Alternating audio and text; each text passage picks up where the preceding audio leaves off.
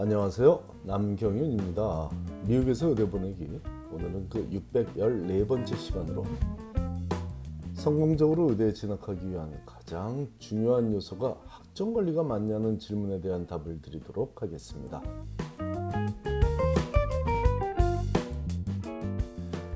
아주 여러 번에 걸쳐 학점 관리가 중요한 요소 중 하나이지만 가장 중요한 요소는 아니라는 답변을 했으나 끊이지 않고 반복적으로 되묻고 있는 질문을 오늘 또 다루게 되어 유감입니다. 마치 돈이 인생을 행복하게 살아가는데 가장 중요한 요소가 맞지 않냐고 묻고 또 묻는 사람들에게 꼭 그렇지만은 않다는 답을 하는 것만큼 어려운 일이라 이번에도 잘 될지는 모르겠으나 다시 한번 노력해 보겠습니다.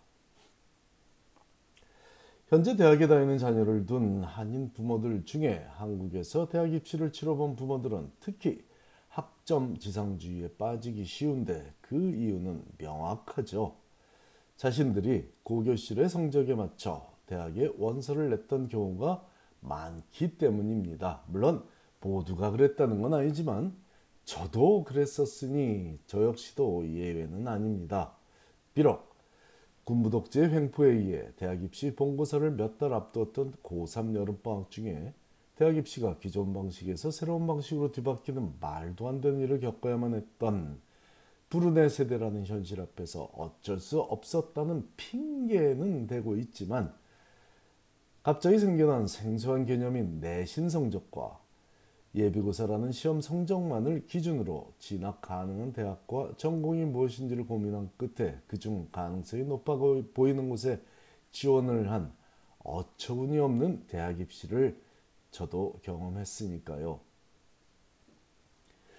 이런 제가 제대로 학생들을 지도해서 미국 의대에 성공적으로 진학시킬 수 있게 된 것은 그나마 미국 유학으로 와서 미국식 교육을 받은 덕분이었으나 제가 순수하게 학문적 호기심을 안고 유학 온 경우는 아니었습니다.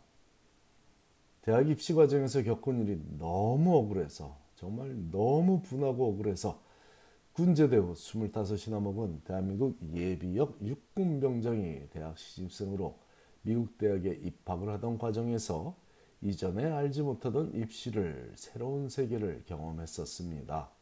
성적 외에도 제 장점을 높이 사준 학교들이 제법 많았던 것이 너무 행복했죠. 하다못해 고교 시절 그룹 사운드를 만들어서 장애인 어린이들과 놀아주던 경험이 그렇게까지 칭찬을 받을 일이라고는 정말 생각도 못 해봤던 일이었습니다. 70년대 말 대한민국에서 고교생들이 그룹 사운드를 만들어서 음악을 즐기면 칭찬은 절대 기대하지 못했던 일이었는데 그 경험이 저를 미국의 명문대학에 데려다주는 비결이 될 줄을 상상이나 했었겠습니까? 제 군대 시절 도전적인 도하작전 참여나 뛰어난 업무 수행 능력을 토대로 받은 추천서 역시 제 인생을 바꿔놓은 아주 감사한 요소였죠. 그런 미국 대학 입시를 거치고는 공정한 사회와 다양성을 추구하는 사회에 대한 첫 경험을 한 20대 중반의 청년은 제대로 된 입시가 무엇인지에 대한 확신을 갖게 되었고 대학생들의 의대 입시와 의대생들의 레지던시 매칭을 돕는 전문가로 살아가고 있는 50대 후반의 중년이 된 지금도 공정하며 다양한 사회를 추구하고자 노력하는 건전한 사고방식을 가진 비슷한 류의 사람들에 대한 건강을 믿음을 갖고 살아가며 성적 외에도 자신을 보일 수 있는 많은 요소들이 있다는 가치를 제가 지도한 학생들에게 전달하여 매년 많은 가정에서 감사 인사를 받으며 살아가고 있습니다. 제가 자주 듣는 얘기 중에는요. 선생님이 지도한 학생들은 모두 너무 뛰어나서 우리 아이는 선생님이 받아주지도 않을 것 같아요. 라는 말이 있는데요. 그 말이 모두 맞지는 않지만 감사하게도 뛰어난 학생들이 저를 찾아주는 것은 사실입니다. 하버드에서 만점으로 학점을 관리하는 학생을 지도한 일이 일상이 되었고 MIT나 칼텍을 만점으로 졸업하지 않은 학생을 지도해 본 일이 거의 없는 복 많은 입장이 되어 있으니까요. 다음 주 금요일에 있을 제 의대 진학 세미나에 게스트 스피커로 나와 자신의 의대 입시 경험을 나눌 학생도 컬럼비아 대학을 만점으로 졸업한 학생이고 이번 사이클에 의대에 지원한 학생들 중에도 MCAT 만점을 받은 학생은 지난, 지난 사이클과 마찬가지로 여러 명이 있습니다. 물론 이런 학생들을 주로 지도하는 제가 학점보다 더 중요한 게 있다고 강조하는 게 누군가에게 어색하게 들릴 수 있다는 점을 이해할 수는 있습니다.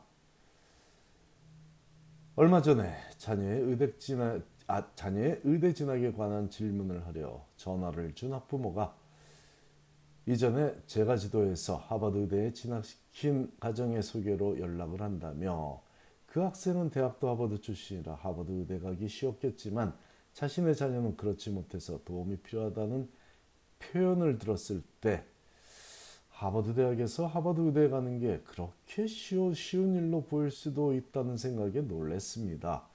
과연 그럴까요? 하버드 대학에 다니면 하버드 의대에 가는 게 쉬울까요? 그러려면 일단 하버드 대학에서 만점에 가까운 학점을 받는 그룹에 들어야 하는데 그 일조차 쉬워 보이지는 않습니다. 경쟁자들도 모두 하버드 대학생들이거든요. 게다가 그 최고 등급의 우등생들 중에 눈에 띄는 활동 경력이 있어야 하버드 의대에 인터뷰라도 가볼 텐데 하버드 대학에서 완벽한 성적을 유지하며 남들보다 뛰어난 봉사와 리서치를 해내기도 전혀 만만한 일로 보이지는 않네요.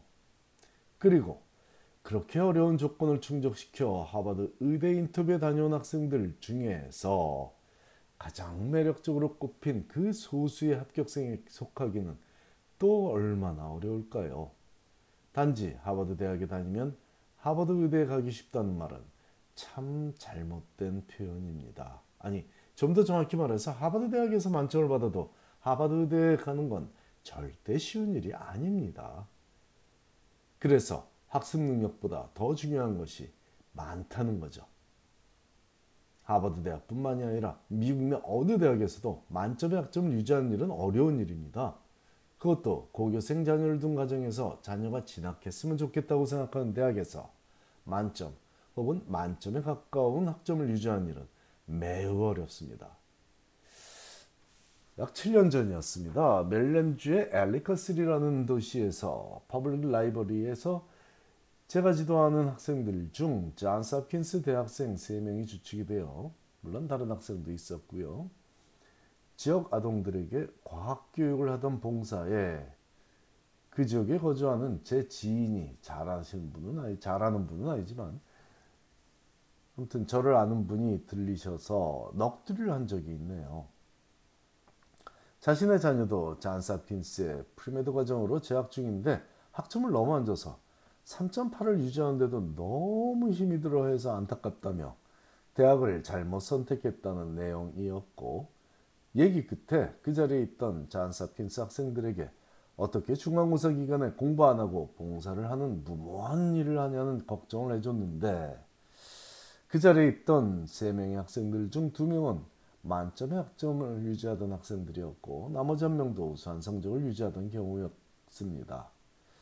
그들은 그저 조용히 듣고만 있었던, 있었죠. 7년 세월이 지난 현재 그들은 서울대 의대 졸업생, 하버드 의대 재학생 및 컬럼비아 의대 재학생으로 자신의 꿈을 향해 열심히 살아가고 있습니다. 만일 그들이 학점 관리만을 염두에 둔 학생이어서 봉사활동에 할애하는 시간을 아까워했다면 절대로 오늘의 모습이 아니었을 것입니다. 다음 주 금요일 세미나에서 게스트 스피커 학생에게 직접 들으실 내용이지만 그 학생이 한국에서 군대 생활을 했던 경험을 의대 인터뷰어들이 얼마나 많은 관심을 표명했는지 들어보시기 바랍니다. 모든 학생이 군대에 가라는 의미가 아니라 어떤 경험이든 학습 능력보다 더 큰 장점으로 부각될 수도 있다는 점을 강조하고 있습니다. 올 8월에 의대에 입학하는 또 다른 제가 지도한 예비역 학생은 군대를 제대한 학생은 의대에 합격한 한인 학생들의 평균 학점보다 낮았고 특히 여성적이 낮아서 마음고생을 많이 했으나 다양한 인생 경험이 긍정적인 영향을 끼쳐서 결국 본인이 원하던 의대에 진학하게 되었으니 절대로 성적만을 기준으로 의대 입시에 도전하지 말기 바랍니다. 물론 의대에 지원하는 학생들의 평균 성적은 매우 높습니다. 그러므로 성적이 낮은 학생이 불리한 것은 사실입니다.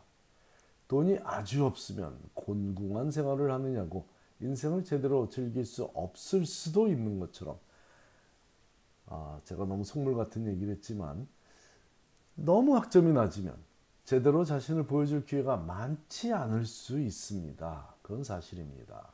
하지만 더 중요한 건 돈이 많다고 해서 꼭 행복하지 않을 수도 있는 것처럼 학점이 높다고 해서 꼭 의대에 진학할 것이라고 생각하면 오산입니다. 이분 제가 지도한 학생들 중에도 단점을 알고 있었으나 갑자기 팬데믹이 찾아와서 제대로 그 단점을 포함하지 못한 경우에는 재수를 해야 하는 그런 명문대 만점 학생도 있고 반면에 3.4로 대학을 졸업했지만 자신의 장점들을 잘 살려 올 8월에 MD스쿨에 입학하는 학생도 있습니다. 제가 지도한 학생들 중에 뛰어난 학생들이 많은 건 사실이지만 제가 의대에 진학시키는 학생들 모두가 뛰어난 학습 능력만을 보유한 학생들은 아니라는 점을 간과하지 마시기 바랍니다.